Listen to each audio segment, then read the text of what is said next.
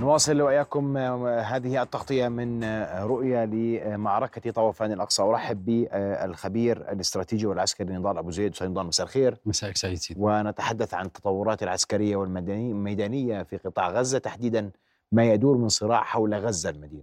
تفضل. نعم. رؤيا بودكاست. بداية دعنا نذهب بصورة عامة على ما حدث خلال ال 48 ساعة الماضية. رأينا إعلانات من قبل الجانب الإسرائيلي بيانات متكررة تصريحات من قبل السياسيين وتصريحات هنا وهناك من قبل العسكريين أنه تم الإطباق على غزة تكلموا كثيرا عن عملية حصار غزة تكلموا في قضية فصل غزة تكلمنا أن النوايا الجيش الاحتلال هي تنوي فصل شمال غزة عن جنوب غزة وتنوي الإطباق على مدينة غزة. سارع الجيش الاحتلال في إعلانه رأينا سرعة كبيرة جدا في خروج الناطق الإعلامي باسم الجيش الإسرائيلي للإعلان عن عملية محاصرة غزة وكأن هناك صورة واضحة يريد جيش الاحتلال الخروج بأي انتصار. وهذا ما يعزز كلامنا أن الجيش الاحتلال يريد رسم صورة نمطية لاحتلال حتى لو كان هذا النصر نصرا مزيفا. وذلك من أجل مسارات عديدة منها المسار السياسي أو مسار إرضاء الشارع الإسرائيلي، إذا ما ذهبنا إلى تفاصيل العملية البرية خلال ال 48 ساعة الماضية كنا نقول أن هناك تقدم على المحور العرضي والذي امتد من العطارات إلى بيت لاهية إلى مناطق الكرامة، في هذا المحور رأينا أن هناك تقدمات بسيطة جدا لم تتجاوز الكيلو مترات البسيطة.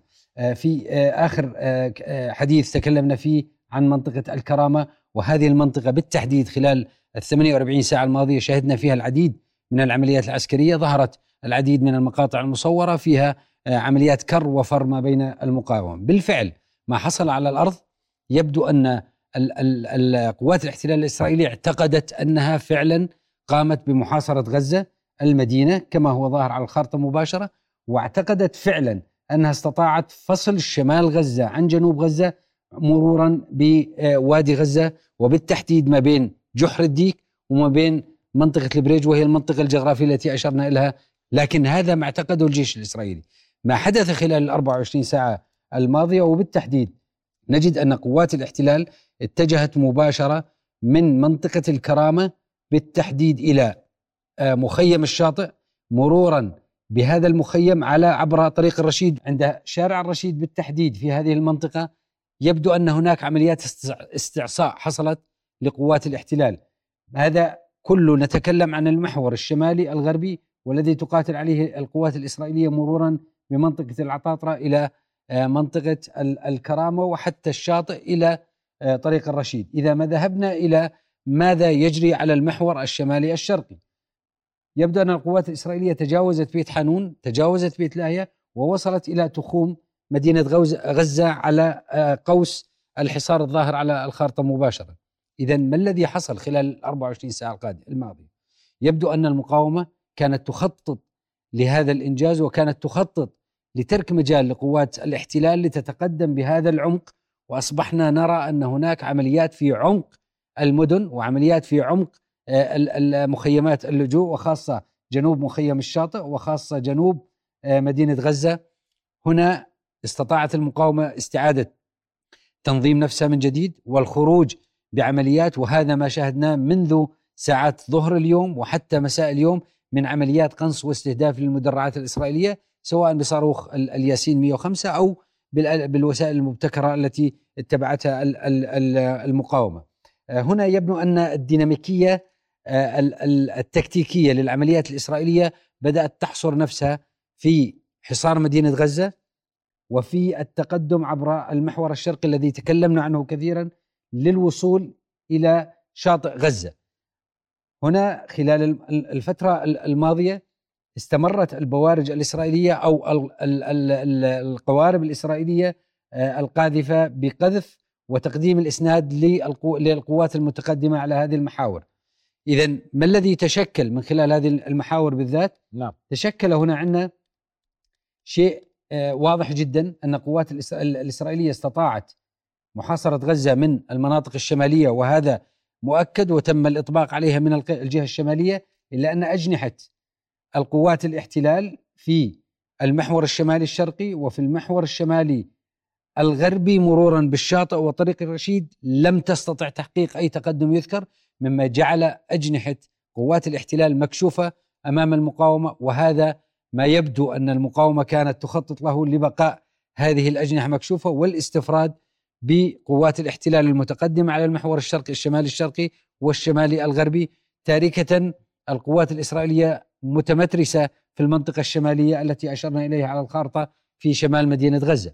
بهذا التشكيل استطاعت قوات المقاومة أن تحقق آه، نجاحات يبدو أن هذه النجاحات ركزت على عملية قنص الدروع، سمعنا عن عملية وتم ورود ذلك في بيان الناطق الرسمي باسم القسام عن قنص 27 دبابة للقوات الإسرائيلية. وهنا سأقف كثيرا عند هذه الجملة أو عند هذه العبارة. لنفترض أن عبارة الناطق الرسمي باسم القسام كانت صحيحة. نحن نتكلم عن 27 دبابة إسرائيلية أو مدرعة إسرائيلية أي بما يعادل كتيبه ناقص من كتائب المتقدمة على محور غزة. وإذا ما افترضنا حديثنا السابق أن هناك لواءين يتقدم على المحور لواء جعفاتي يتقدم على المحور الشمالي الشرقي ولواء الجولاني يتقدم على المحور الشمالي الغربي نحن نقول أن هناك كتيبه تم فقدانها من أحد المحاور المتقدمة. أي أن الثلث القوة المتقدمة وهي ثلاث كتائب في كل لواء تم فقدانها في أحد المحاور. في كل الأعراف العسكرية الكفاءة القتالية لأي لواء مقاتل هي تعتبر يفترض أن تكون العامل المكافئ لها ثلاثة مقابل واحد أي أن ثلاث كتائب تواجه كتيبة واحدة مدافعة أي أن أن قوات المقاومة المدافعة تحتاج إلى ثلاث ألوية حتى تواجهها في مناطق من هذه المناطق. هذا في الوضع التقليدي في العمليات العسكرية التقليدية. فما بالك إذا نتكلم عن ال asymmetric warfare أو القتال في المناطق المبنية هنا أود أن أشير إلى أن ثلث القوة في أحد أجنحة قوات الاحتلال المتقدمة قد فقدت بالكامل وبالتالي أصبحت احد الأجنحة المتقدمة غير مؤهلة للقيام بعمليات قتالية وهذا آه، ضمن النماذج العسكرية المتعارف عليها في العمليات القتالية. نعم. وبالتالي هنا أنا أعتقد أن هذه الخسائر الجناح الذي تعرض لهذه الخسائر هو الجناح الشمالي الغربي والجناح الجناح المتقدم من الكرامة باتجاه الشاطئ لأن معظم المعلومات ومعظم الأخبار التي تم تسريبها والعمليات التي شاهدناها على المقاطع المسربة كلها تتكلم عن محور الشاطئ عن شارع الرشيد عن تقريبا محور صلاح الدين وبالتالي أنا أعتقد أن ثلث القوة المتقدمة على المحور الشمالي الغربي قد فقدت بالكامل مما يعني أن هذه القوة أصبحت غير مؤهلة للقتال على هذا المحور.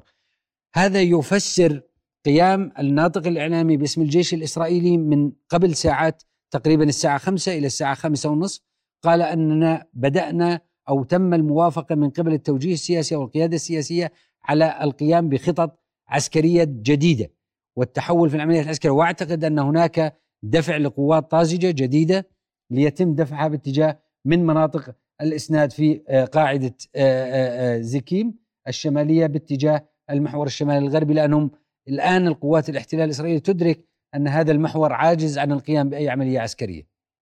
طيب بس أنت اليوم أنت بتقولي نجح نجح الاحتلال بحصار شمال قطاع شمال غزة المدينة. نعم. وهو دك المدينة ليلة أمس بوابل من الصواريخ والقذائف و و و صحيح؟ صحيح. ويضرب اليوم المستشفيات بلا هواد بوضوح. نعم. دلالات ذلك عسكريا اليوم إذا إذا وصلنا هاي المرحلة العسكريه ما الهدف؟ نعم. سيدي الكريم يبدو أن القوات الاحتلال الإسرائيلي أصبحت أمامها آه، جزئية ضاغطة جدا وهذه الجملة أو السؤال الذي لا تستطيع قوات الاحتلال الإجابة أو العسكريين الإجابة عليه أمام السياسيين هو كم نحتاج من الوقت لإنجاز المهمة. هذا الإجابة لهذا السؤال يبدو أنها أصبحت صعبة جدا أمام العسكريين في ظل أننا ندرك أن هناك ساعة رملية دول في الدبلوماسية الدولية ضاغطة أمام المجتمع أمام القيادة السياسية الإسرائيلية تضغط باتجاه على أن أتمموا العملية العسكرية لأن الشارع الغربي والشارع الدولي بدأ يتحرك أمام القيادات السياسية الدولية لإنجاز هذه المهمة بسبب الخسائر المدنية التي ظهرت. وبالتالي أنا أعتقد أن رغم القيام بحصار المنطقة أو القوس الشمالي من غزة المدينة إلا أن الجانب الإسرائيلي لا زال يتبع سياسة الأرض المحروقة لأنه لا يريد أن يتفاجأ من داخل المدينة بوجود مقاومة مستمكنة داخل المدن لذلك يضربها بكميات نارية عالية جدا. ويبدو أن المقاطع التي تم تسريبها في الليلة أو في اليوم الأول من الماضي من قبل آه، الناطق باسم المقاومة وشاهدنا كثير من الدبابات المدمرة وشاهدنا عمليات قتال من نقطة الصفر. يبدو أن هذه المقاطع قد أوجعت جيش الاحتلال كثيرا لذلك اتجه إلى الكتلة النارية التي أسقطها على مناطق غزة وبالتحديد على مخيم الشاطئ على الغزة المدينة وعلى مخيم المغازي وبالمناسبة تكلمنا في الحلقة السابقة عن مخيم المغازي أننا نتوقع كميات هائلة من النيران وكميات هائلة من القصف ستسقط على المخي... على هذا المخيم بالتحديد. طيب هو سيرسل تعزيزات لجبهته آه، التي فقدت آه، جزءا آه، منها وهو متوقف عند شمال قطاع غزة لم ي... يعني عند شمال مدينة غزة لم يدخل المدينة هو فقط يمطرها بوابل من النيران عن بعد. نعم. وفي جبهة ثانية ما حدش عارف وين رايحة الأمور واليوم بكل أمانة أقول لك عسكريا ما حد فاهم إلى متى ستستمر هذه المعركة. هذا السؤال اللي أنا أتكلم عنه أن الإجابة على سؤال أين أو متى ستنتهي هذه المهمة أو متى ستنجح آه، قوات الاحتلال في إنجاز هذه المهمة هذا سؤال يجب أن يجيب عليه جنرالات قوات الاحتلال أمام السياسيين الذين ينتظرون نتائج بسبب نتائج سريعة بسبب المجتمع الدولي الضاغط على إنجاز هذه المهمة. وبالتالي أنا أعتقد في ظل ما تكلمنا عنه سابقا بطء التقدم بمسافة كيلو إلى أقل من كيلو في محاور القتال أنا أعتقد أن المساحة إذا ما قارنا المساحة الكلية لفقط شمال غزة نحن نتكلم تقريبا من المحور الشمالي وحتى وادي غزة بالتحديد شمال جحر الديك نحن نتكلم عن 72 كيلو متر إذا ما قلنا أن ثمان عمليات من القتال البري أخذت منهم تقدم لمسافة خمسة كيلو متر وما لبثوا أن تراجعوا إلى ثلاثة كيلو متر هذا يعني أن العملية ستتجاوز الوقت الذي تم تحديده من قبل القيادة السياسية للقيادة العسكرية لإنجاز هذه المهمة. وبالتالي هذا يعطي مؤشر على أن التوقعات لم تكن في مكانها من قبل قوات الاحتلال بالنسبة للمقاومة لا في, في تسليح المقاومة ولا في كمائن المقاومة. هنا نذهب إلى ما تم التصريح عنه من قبل القيادة السياسية الإسرائيلية إلى أننا نحافظ أو نحاول الحفاظ على الأسرى الموجودين لدى قوات المقاومة. لذلك نحن نتقدم ببطء وهذا تفسير غير عقلاني وغير منطقي وأعتقد أن القيادة العسكريه السياسية تريد كسب الوقت مع الشارع الإسرائيلي حتى لا يتحرك أكثر في في في قضية الأسرى الموجودين لدى حماس، أي بمعنى أن القيادة السياسية تريد مقايضة الشارع الإسرائيلي في موضوع الأسرى حتى تطيل عملياتها العسكرية أكثر من ذلك. يعني أنت اليوم بدي آخذ منك عبارة واضحة العمليات العسكرية الميدانية حتى اللحظة لجيش الاحتلال لم تنجح في تحقيق أي من أهدافها. لم تستطع النجاح في تحقيق اهدافها التي تم رسمها لها من قبل القيادة السياسية. ابدا. نهائيا. طيب. أن اجنحه أجنحة القوات الإسرائيلية لا زالت مكشوفة. كويس. والمقاومة اليوم تثبت أنها على قدر المسؤولية تعلم وتعي ماذا تفعل تقاتل تقاوم وتخرج من تحت الأرض لجنود الاحتلال في كل مكان. صحيح؟ نعم. وهي قادرة حتى اللحظة على ديمومة هذه المعركة نعم. واستدامتها. وهنا السؤال الخسائر. نعم. سؤال الخسائر شو؟ نعم. سيدي الكريم المقاومة شاهدنا ثلاث مراحل من مراحل القتال بالنسبة للمقاومة. بداية القتال في المحور الشمالي أو في القاطع الشمالي بدأ القتال في مناطق ما بين مناطق بيت لاهيه وبيت حانون. على هذا الخط العرضاني كان دفاع المقاومة ضد هجوم القوات الإسرائيلية على المحورين. ثم ما لبث أن انتقل هذا الخط العرضاني إلى منطقة أخرى امتدت من منطقة الكرامة باتجاه شمال غزة شمال غزة المدينة. في هذا المحور كان هناك خسائر للقوات الإسرائيلية أكثر من الخسائر التي مني فيها على المحور العرضاني الأول. إلا أننا شاهدنا وهنا الملفت في الانتباه في المحور الثالث أو الطريق أو الخط الدفاعي الثالث والممتد من الشاطئ حتى أقصى غزة المدينة وحتى الحدود الشرقية من من قطاع غزة هنا كانت الخسائر الكبيرة بالقوات الإسرائيلية ماذا يعني ذلك؟ إجابة على سؤالك الكريم يبدو أن المقاومة تقاتل أو تدافع بنظام الأنساق تقاتل عن خط دفاعي معين ثم ما تلبث أن تنسحب إلى الخط الثاني وتقاتل عن هذا الخط ثم تنسحب إلى الخط الثالث وتعطي مجال لقوات الاحتلال للذهاب إلى عمق المدن لأن ذلك يسهل على المقاومة عملية الدفاع داخل المدن والاستمكان في المباني. مقاومة تريد من قوات الاحتلال الدخول إلى المدن حتى تقاتلها من مبنى إلى مبنى. وهنا تكون الغلبة لقوات المدافعة وفي كل التكتيكات العسكرية في القتال داخل المدن تكون الغلبة بالمجمل للقوات المدافعة لأنها تقاتل من منطقة أو من مبنى لمبنى وبالتالي القوات المهاجمة تعتقد نفسها تقاتل أشباح. لذلك الخسائر تكون كبيرة في صفوف القوات المهاجمة. هذا تفسيرا للإجابة إلى سؤالك. بالنسبة للمقاومة نحن لا نتكلم أن المقاومة لا زالت آه، بدون خسائر ولا نتكلم ونقول أن المقاومة آه، لا تزال آه، بكامل جهوزيتها القتالية. بالتأكيد في ظل هذا القصف العسكري المتواصل الجوي والقصف المدفعي المتواصل والآلية والماكنة العسكرية المدرعة التي تتقدم الإسرائيلية المدرعة التي تتقدم لابد بالمنطق أن هناك خسائر تعرضت لها المقاومة. إلا أن المقاومة يبدو أنها حسبت فاتورة تكاليفها بشكل جيد بحيث أنها بدأ بنت دفاعاتها على أنساق واستطاعت فصل مناطق دفاعاتها كل منطقة على حدة أي أن المنطقة الشمالية الدفاع عنها يتم فصله عن المنطقة الوسطى والتي تقاتل عليها القوات الإسرائيلية بمحور جحر الديك باتجاه الشاطئ باتجاه البريج باتجاه الشاطئ وبالتالي هذا أعطى مرونة أكثر للقوات المدافعة وهي قوات المقاومة. يبدو أن التخطيط كان مركزيا والتنفيذ كان لا مركزيا بالنسبة لقوات المقاومة. برأيك إلى إلى إلى متى سيستمر هذا المشهد؟ يعني أعتقد أن ذلك يعتمد على مدى ضغط المجتمع الدولي القوى الدولية ضاغط عليه لكن عسكريا أعتقد أن المشهد يحتاج إلى وقت طويل حتى تستطيع قوات الاحتلال الإسرائيلي إنجاز يعني مهمتها.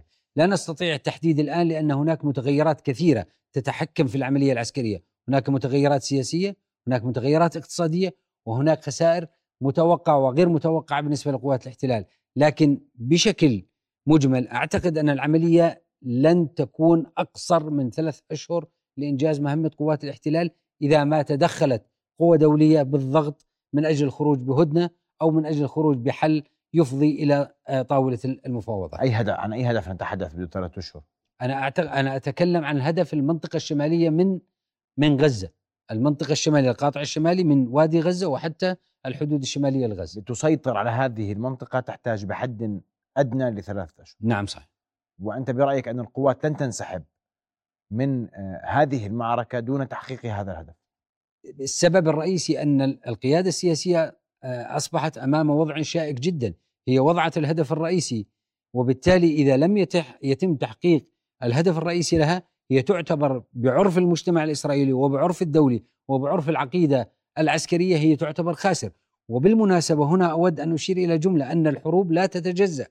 أي بمعنى؟ انه لا يس... لا يجوز أن نقول أن المقاوم أن الجيش الاحتلال نجح في القاطع الشمالي وحقق نجاحات في القاطع الشمالي وبالتالي هو يريد أن ينهي مهمته لأنه نجح في القاطع الشمالي هو وضع مهمة رئيسية له وهذه المهمة الرئيسية وضعت من قبل التوجيه السياسي لإنهاء حماس في غزة وخلق واقع أمني جديد إذا لم يتم تحقيق هذا الهدف في كل الأعراف العسكرية والسياسية والدولية الاحتلال هو خاسر لهذه العملية العسكرية. نعم. أشكرك كل الشكر نضال أبو زيد الخبير الاستراتيجي والعسكري على وجودك معنا إلى شكرا جزيلا لك. رؤيا بودكاست